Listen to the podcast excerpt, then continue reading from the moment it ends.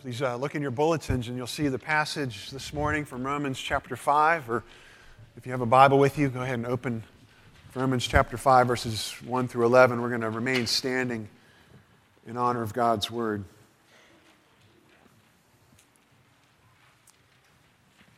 Therefore, since we have been justified by faith, we have peace with God through our Lord Jesus Christ. Through him, we have also obtained access by faith into this grace in which we stand, and we rejoice in the hope of the glory of God. Not only that, but we rejoice in our sufferings, knowing that suffering produces endurance, and endurance produces character, and character produces hope. And hope does not put us to shame, because God's love has been poured into our hearts through the Holy Spirit, whom has been given to us. For while we were still weak, at the right time Christ died for the ungodly. For one will scarcely die for a righteous person, though perhaps for a good person one would even dare to die. But God shows his love for us in that while we were still sinners, Christ died for us. Since therefore we have now been justified by his blood, much more shall we be saved by him from the wrath of God. For if while we were enemies, we were reconciled to God by the death of his Son, much more now that we are reconciled, shall we be saved by his life. More than that, we also rejoice in God through our Lord Jesus Christ, through whom we have now received reconciliation. Let's pray. Father, thank you for your word to your people this morning. Thank you for how it speaks to us, each one of us. Today, exactly where we are, everything we've gone through this week, and we pray that you, Holy Spirit, would come and minister to each one of us as we worship you and as we receive your revelation. In Jesus' name we pray. Amen. Please be seated. So this is a passage that's got, if you've got your faucet at home, you've got Some of the faucets just have the one thing on the one knob, but some faucets have the hot water and some faucets have the cold water. And if you've got a really good, water heater, you've got really hot water. And then on those winter days, you've got really cold water. And this passage sort of runs hot and cold. It's got some wonderful things to say about our joy, and it's also got some very humbling, sobering things to say about our condition apart from being renewed and being made part of God's new creation. So we're going to start with talking about how Christ died for the ungodly, and that's fantastic that Christ would die for us, but we have to reckon with that whole ungodly part of that equation. But once we do, then we can see how remarkable it is that God loved the world that much. And when we soak in that, we get some stuff to rejoice about, as we're going to see. But I want to start with this whole notion that Paul's bringing forward here in a lot of different ways, four that I count at least, where Paul's bringing to relief and highlighting this fact that Christ died not for good people. He didn't die for good people. He died for the ungodly. And that's remarkable. So here you've got kind of the world against God. And look at verse 6 where Paul says, while we were still weak. Verse 8, Paul says, while we were still sinners. Verse 10, Paul says, while we were enemies. And then he talks about Christ dying for the ungodly. Weak, sinful, enemies, ungodly. Quite a combination. To be sure, let me just walk through this for a second. When the Bible says that we're weak, some of your passages, the NIV, for instance, says powerless. So to the average person, for the Bible to say that you're weak, you're powerless, we go, okay, I don't like to admit that I'm weak, I don't like to admit that I'm powerless, but okay, for the sake of integrity and authenticity, I can admit I fall short, and I don't have all of the power to do what I want to do when I want to do it, and I don't have the power to not do the things that I don't want to do, and I'm inconsistent, and I mess up, and so that makes me, agree to that biblical criticism, of my human nature. I'm weak, I'm powerless. And most of the world would say, okay, you would run into an egomaniac or two, who would say, no, I got it all down. But Paul goes further. So that's verse 6, while we were weak. Then verse 8, while we were sinners, still sinners. And then, a lot that's in me, probably in you, certainly in the world goes, I really bristle at the word sinner. I don't want to admit that I'm a sinner. I don't want to admit that I'm in that category of people, sinful people, really bad people, whatever you want to describe it. I like to think of myself as a pretty nice guy. I think the world likes to think of itself as pretty nice people. We spend a lot of money and a lot of energy and a lot of focus culturally, academically, trying to make the case that people are pretty good, right? We need some help along the way. We need self-help. We need inspirational posters and memes and everything to just kind of bring out the good in us. But at the core, if you keep scratching, there's good there, right? So we bristle at the Bible saying, no, in fact, we're sinners. And then the news gets a little worse. Verse 10 says that actually it's so bad that we're enemies. God says we're enemies. And now the world would say, look, that's just going too far. That's like the person who's trying really hard to make their point, and they end up exaggerating the truth, right? Come on. How can I be an enemy of God? I'm a good person. I pay my bills. I try to do the right thing. I get good grades. I try to not tell lies. I know I mess up, but come on, really an enemy of God? How is that possible? Well, all right. I want to. If you're new here, let me back up and just say I'm not here to convince you that any of this is true, but I do want to let you know, at least biblically, what is the Bible saying about human nature apart from the work of the Holy Spirit to make us new. And then you can agree with that or not, but I do want you to know what does the Bible say. And especially if you contrast, you can see in your bulletin there's this break between verse 5 and verse 6. Not sure the break's very helpful, where the translations switch the paragraph. But there's this parallel that Paul wants us to see, a parallel of thought between part of verse 5 and verse 6 and then verse 8. So follow me here where in verse 5 it says, because God's love has been poured into our hearts. So Paul mentions God's love.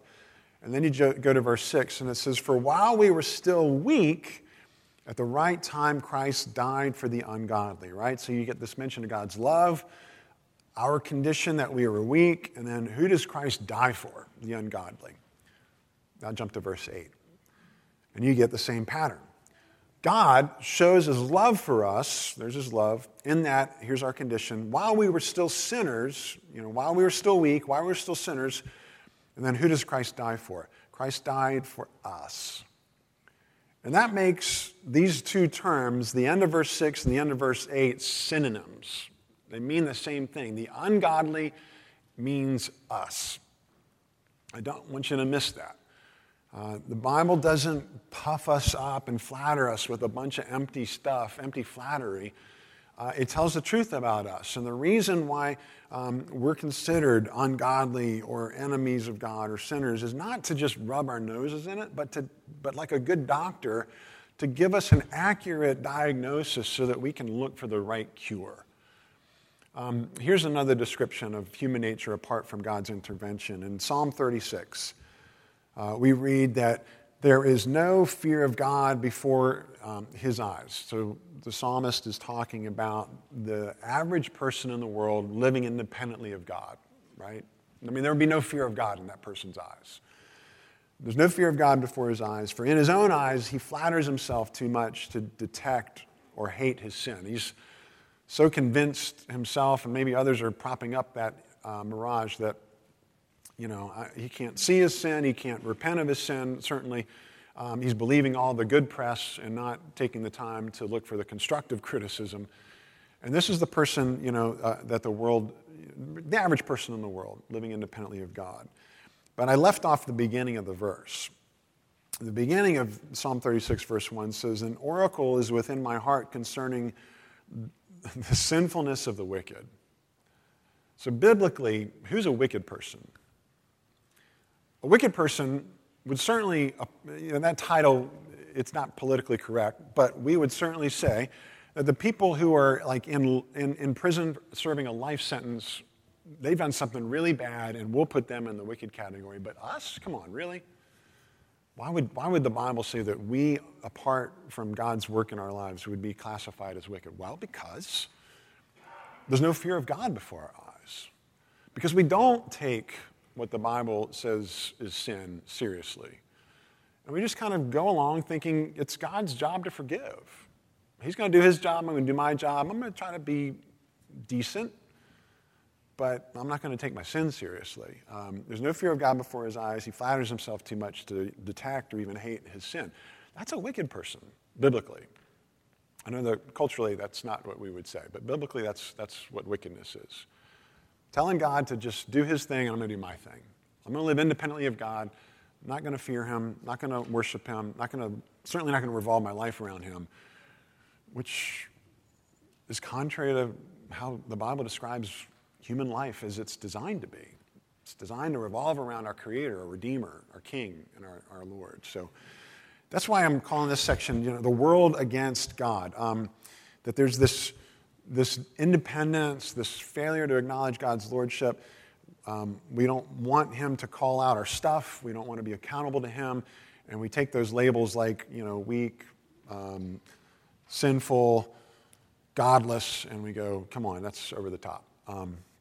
But that's not the only problem. It's not just that humanity left to itself is against God, but God responds to that. And therefore, God is against the world. In your outline, you see I've got this little, V, like a court citation, like a case citation. So you could read that, God versus the world. Remember like Roe v. Wade, Roe versus Wade. Legally, case citation has some different expressions. In England, they don't say Roe v. Wade, they would say Roe against Wade. And even in some American courtrooms, they'll use against instead of versus. But when you start to look at the reality of judicial cases, and you start seeing the ways that these things are listed, when you have a plaintiff against a defendant, somebody in maybe a civil court or whatever, somebody is suing another person, so you've got Jones against Smith, Jones versus Smith, and you go, oh man, that looks like a mess. But then you go to criminal court and you start seeing things like the Commonwealth of Virginia versus so-and-so. And then you go, wow, now the power of the state is against someone, and that's rather sobering. Or you get to the United States versus so-and-so. How would you like to be the defendant in a criminal case where it's the United States against you? What if it said God versus you? In England, their case, when it gets to the national level, case law reads R, the letter R, period, it stands for Rex, king, or Regina, queen. King or queen versus the defendant. God versus daily. God versus daily. There was a time when that was true for me. Up until, I was 18 years old and right out of my freshman year of college, and I ran up the white flag of surrender and said, all right, God, you win. But up to that point, he was against me. I'll explain more about that later, but let me ask you, have you ever been a defendant in a civil case or a criminal case? I think some of you probably have at least been a defendant in a civil case, but probably more of you have at least been threatened with a lawsuit. And that's happened to me once. And I got the phone message on my voicemail. I didn't recognize the number. I let it go to voicemail. This guy left me a long message just basically threatening to sue the pants off of me. And I knew who it was. And I knew he had the capacity and the means and a motive. Whether or not he was going to do it, I didn't know. But all I know is that it scared me to death. That was just a civil thing, right? Just one person against me. What about the state or the nation? Or what about God versus me? So I tell you what happened, though. When I got that message, I was scared, I was anxious, I was upset. And the first thing that I did when I became aware that that was a possibility is I looked for help. I called my buddy, Don, in Charlottesville, and I said, all right, so what do you do? And the seminary didn't prepare me for this. What do I do? And he said, all right, here's an elder, one of the elders at Trinity Presbyterian in Charlottesville. Call him.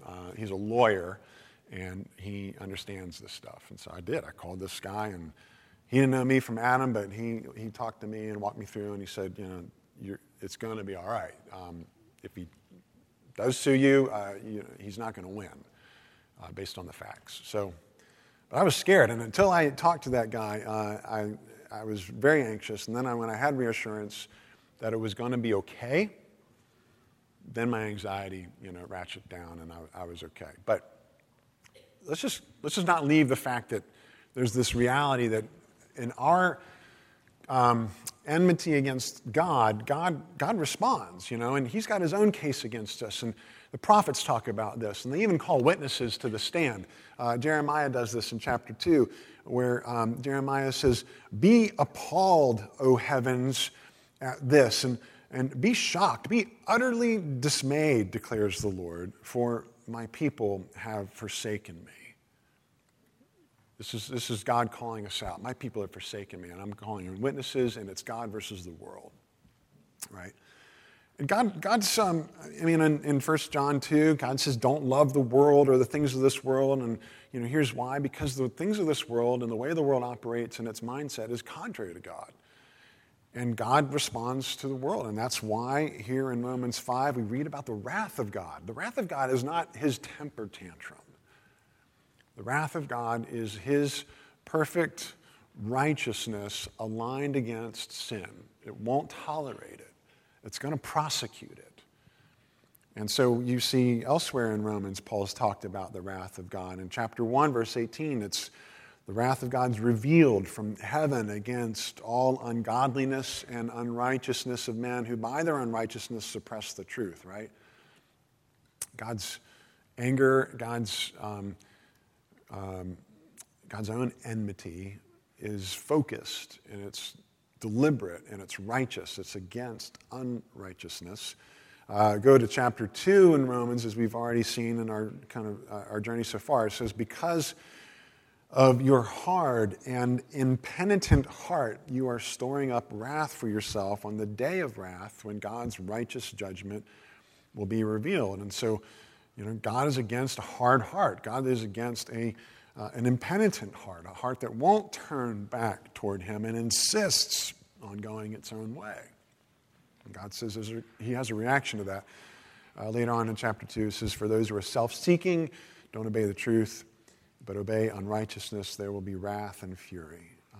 So what if God's wrath is against you? What if God really has this V in between his name and your name? Who would you call?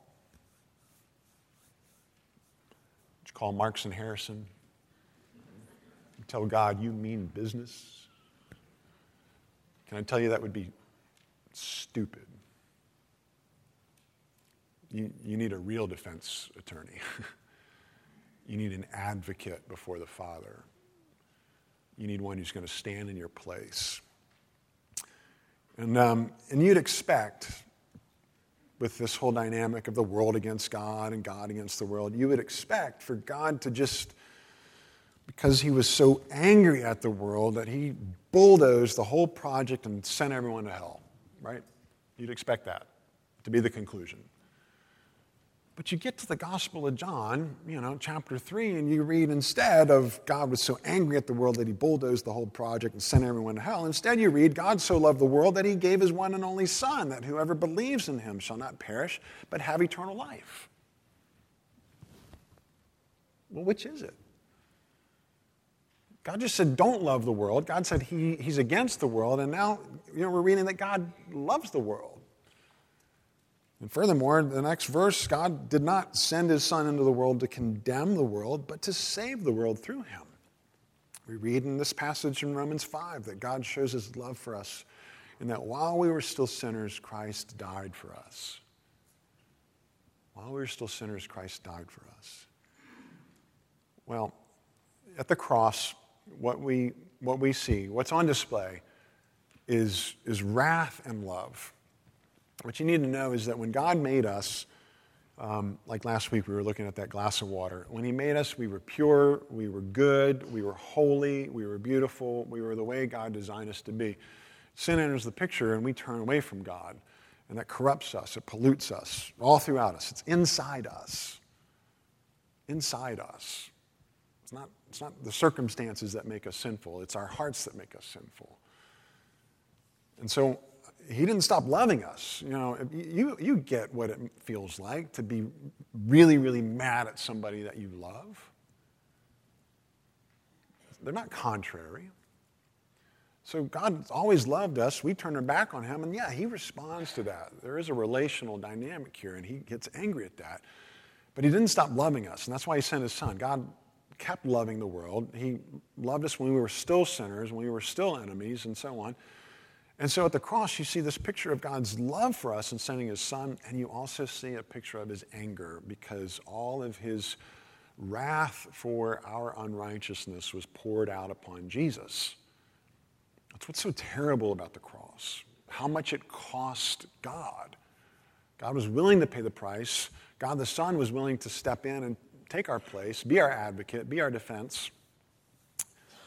But it's not the only dynamic of love and anger that you see. You see it from heaven's perspective, and that's why on the front of the bulletin I've got that image from Salvador Dali. I think that's beautiful, that the way that Salvador Dali imitated a drawing from one of the mystics named St. John of the Cross was the first artistic evidence of somebody depicting the cross from above, you know, looking down on sort of the top of Jesus and really from God's perspective.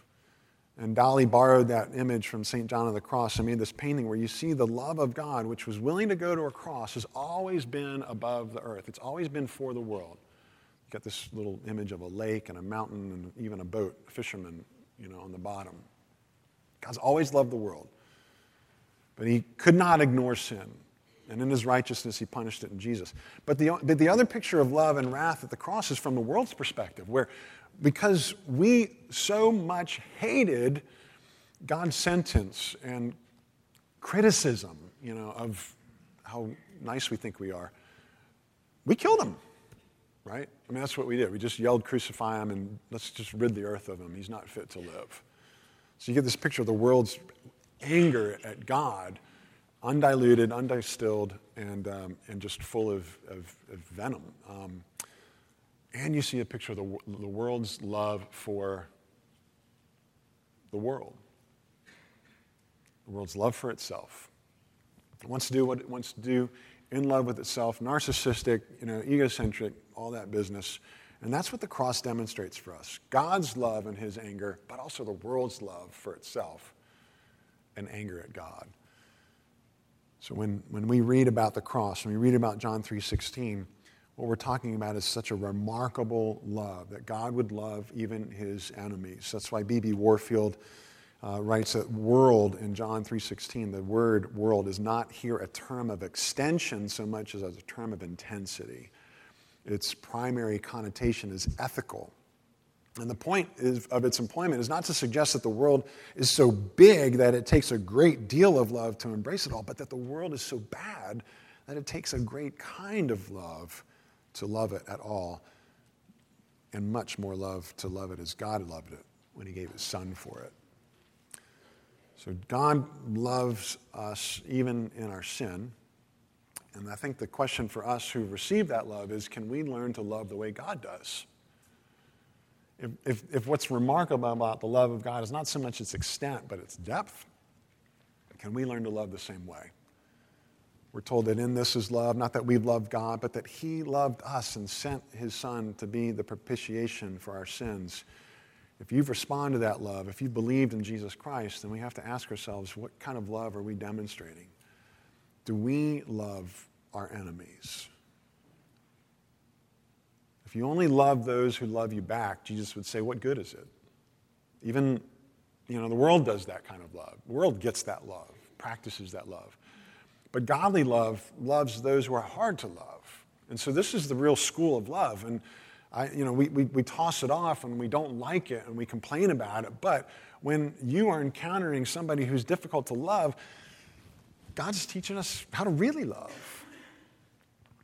When somebody acts like an enemy toward you, what do? Do you punish them? Do you go off on them? Give them a piece of your mind and take your pound of flesh, right? That's fun. That's what we like to do.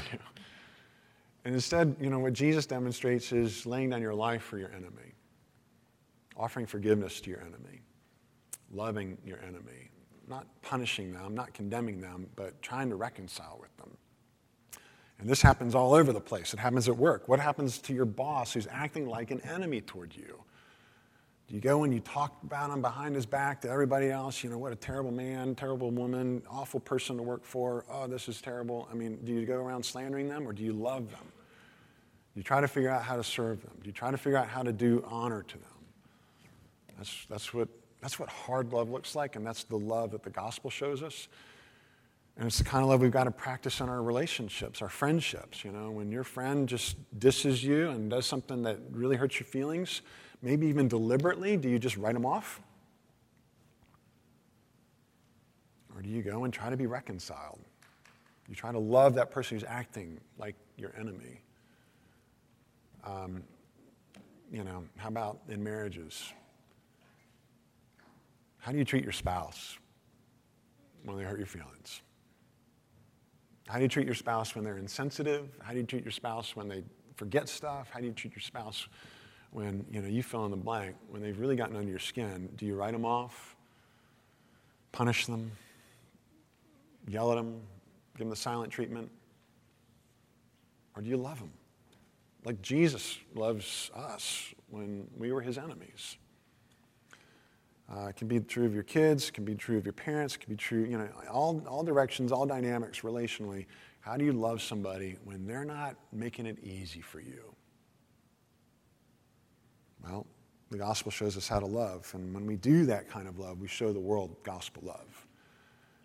Jesus said that you have heard that it was said, you shall love your neighbor and hate your enemy. But I say to you, love your enemies and pray for those who persecute you so that you may be sons of your Father who is in heaven.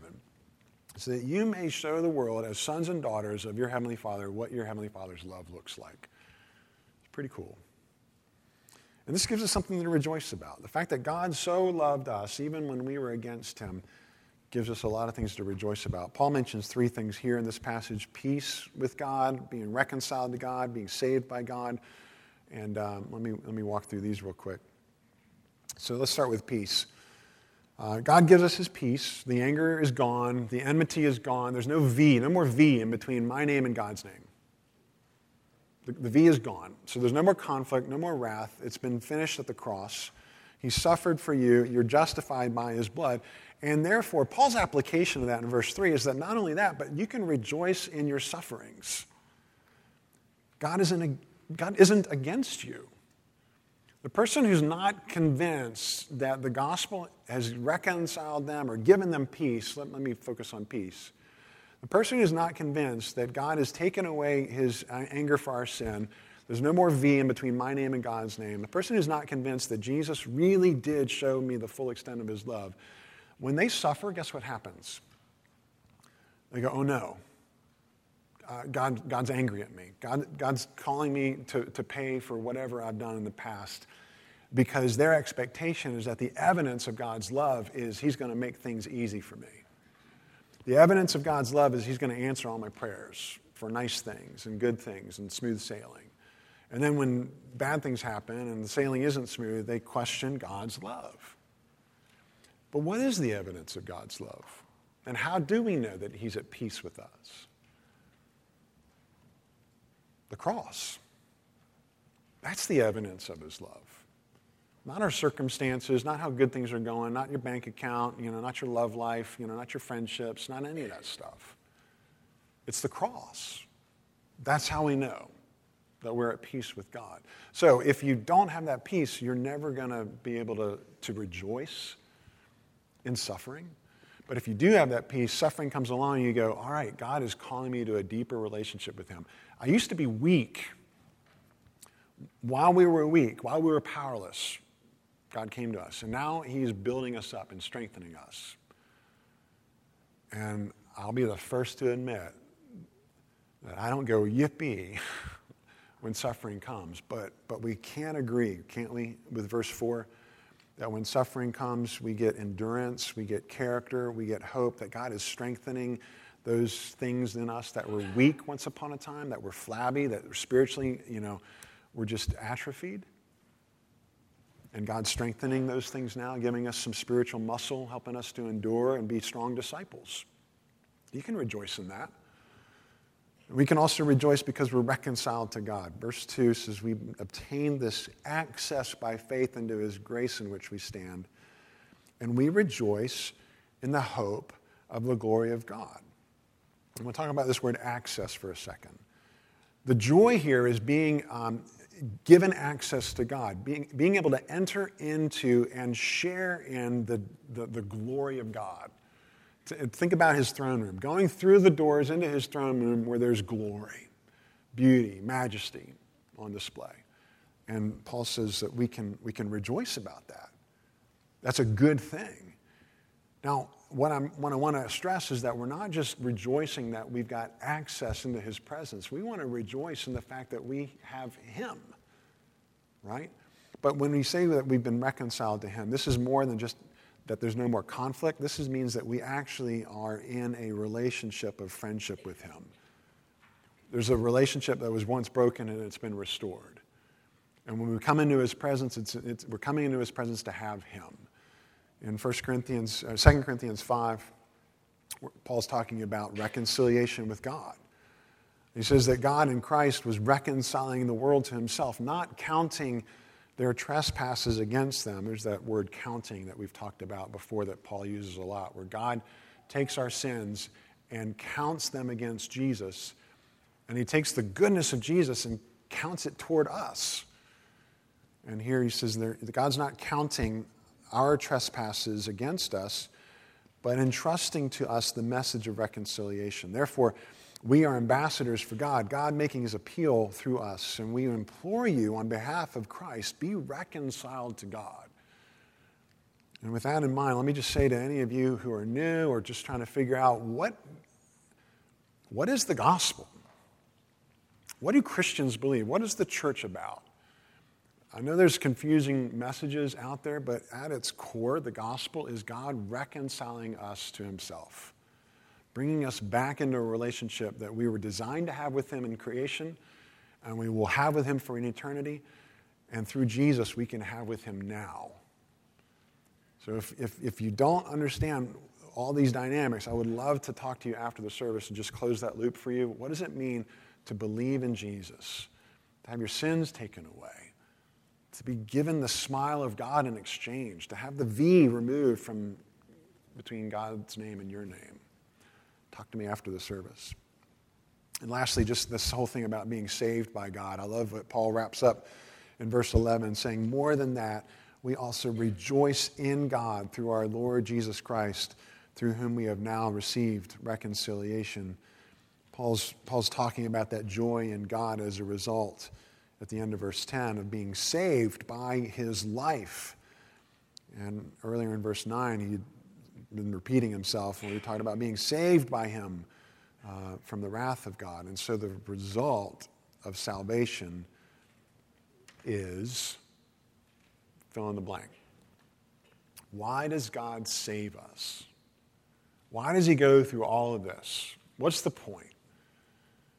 Think back to Israel and Egypt and Exodus and Moses before Pharaoh, and at least 7 times that I count where Moses is instructed to tell Pharaoh on behalf of God, let my people go.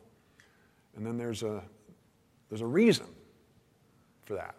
Save my people, Moses, so that they may worship me, so that they may be with me. Not do stuff for me, not get stuff from me, but simply be with me in worship. To enjoy that relationship and that presence where we simply rejoice in God. What does it mean to rejoice in God himself? It means to agree that God is our joy. He's our reward. The point of having access to him, the point of getting into that throne is not to enjoy the glory and just see all the beauty and so on, but to be with him who is glory and beauty. When's the last time you felt that joy? I admit, it can be flighty. A lot of times we're just kind of plodding along, but look, if we're not entering into joy, there's a reason. The reason why we would not be rejoicing in his love is, well, maybe because we're not receiving his love the way we ought to. And how do we receive his love? We've got to be with him. How do you receive anybody's love? You spend time with them. So, you know, if it's been a while since you, or if you're reading this language of rejoicing in God, you're going, I don't get that. That's probably because you're not spending a lot of time with him. And for those of you who do understand rejoicing in God, you're probably investing in what the older saints have called spiritual disciplines, or you can call them spiritual habits, or just discipleship, of spending time in his word, to just really let it speak to you. Spending time in silence and in prayer, just not so much rattling off your list, your prayer list, but really just listening, letting the Spirit speak to you. Turning off all your gadgets, getting away from stuff, and just taking time to be with Jesus. There's, you know, the Word, there's prayer, there's worship. You're doing it right now. Just, you know, make it a habit. Commit to this. Be reminded of the gospel week in and week out, and be with him. John Bennett sent me a link. It was an interview that beautifully edited and put together. Account of a relationship between Eugene Peterson, who, if you know him at all, you probably know him because he's the man behind the paraphrased version of the Bible called The Message that I've used before. And he's written a bunch of other stuff. A lot of it is his audience is pastors because he was a pastor, and I think he's fantastic. So there's Eugene Peterson. And then there's this interesting relationship that developed between him and a fellow most of you probably do know, and his name's Bono, lead singer for U2. And back in 2002, Bono, you know, does this little video message to Eugene Peterson saying, listen, I just read the account of the Psalms as you paraphrase them in The Message, and they spoke so clearly to my heart. And then there's this Rolling Stone article that's written about U2, about Bono, and sort of, you know, spiritually what makes him tick. And he references Eugene Peterson. And then somebody comes to Eugene Peterson and says, hey, Bono is referencing you in Rolling Stone magazine. And it's great because in this video, Eugene Peterson just sort of says, who's Bono? And when he talks about the thing developing, he says, I read about it, or it was an article in Rolling Stones. Like, he's just culturally naive, like a child. And it convicted me. Convicted me about how worldly wise I am and how much I really want to have that simple, mature, deep spiritual maturity of Eugene Peterson, who doesn't love this world or anything in it. This video, you know, shows Eugene and his wife, Jan, I think is her name, just baking cookies for Bono as he comes to their house. And they have this great friendship now.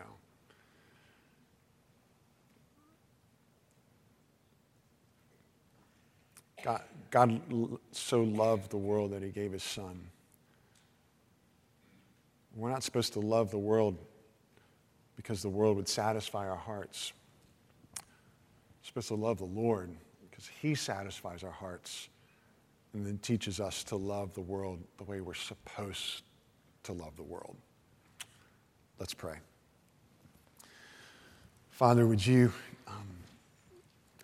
lead your people, have mercy on us as we as we struggle to receive your love and to rejoice in your love, and as we seek to love the world properly, not to run away or retreat from the world, but also not to be enthralled by it.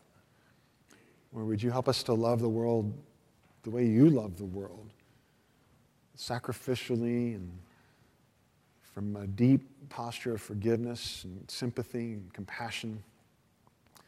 And Lord, would you make us a church where people really do see the nature and the depth of the love of God for us.